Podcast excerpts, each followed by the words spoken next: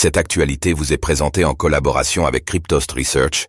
Ayez un temps d'avance sur le marché crypto en rejoignant notre communauté premium. Caroline Ellison, Gary Wang, Nishad Singh, que risquent les ex-cadres de FTX et Alameda Research?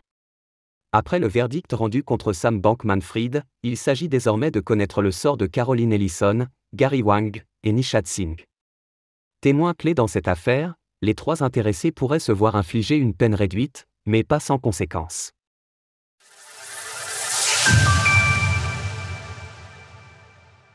Après Sam Bankman-Fried, place désormais à Caroline Ellison, Gary Wang et Nishad Singh. Le jury a rendu son verdict et Sam Bankman-Fried, SBF, a été reconnu coupable des sept chefs d'accusation qui pesaient sur lui, lui faisant craindre jusqu'à 110 ans de prison alors que sa sentence sera prononcée le 24 mars prochain. Désormais, les visages sont tournés vers ses anciens lieutenants, à savoir Caroline Ellison, ex-directrice générale d'Alameda Research, Gary Wang, cofondateur de FTX, et Nishad Singh, ex-chef de l'ingénierie de FTX.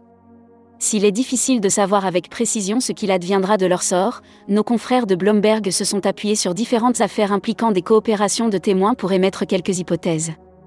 Ainsi, il est tout à fait probable que les intéressés ne se voient infliger qu'une peine d'emprisonnement très réduite, voire potentiellement nulle, mais cela ne signifie pas qu'il n'y aura aucune conséquence pour eux.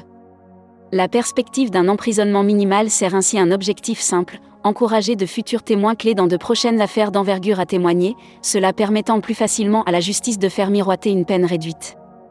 En outre, d'un point de vue purement politique, l'objectif principal était essentiellement de faire tomber SBF pour montrer l'exemple, ce qui est désormais chose faite. Des conséquences autres que l'incarcération.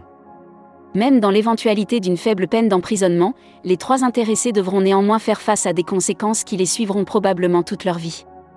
En effet, la justice pourra exiger un remboursement de sommes et avantages perçus.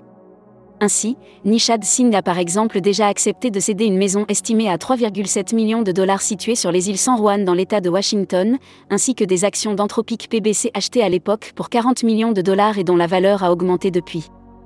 Justine Paperny, un ex-courtier du BS ayant déjà effectué 18 mois de prison et œuvrant désormais à aider l'école blanc à obtenir des réductions de peine, prend en exemple les 535 000 dollars qu'il a eu à rembourser jusqu'en 2019. Pour ce faire, le ministère de la Justice des États-Unis peut effectuer une retenue sur salaire 20 ans durant. Ils sont très agressifs dans leur collecte.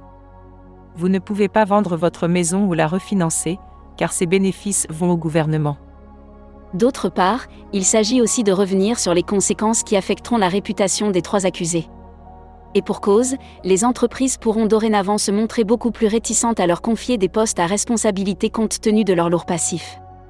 Source Bloomberg. Retrouvez toutes les actualités crypto sur le site cryptost.fr.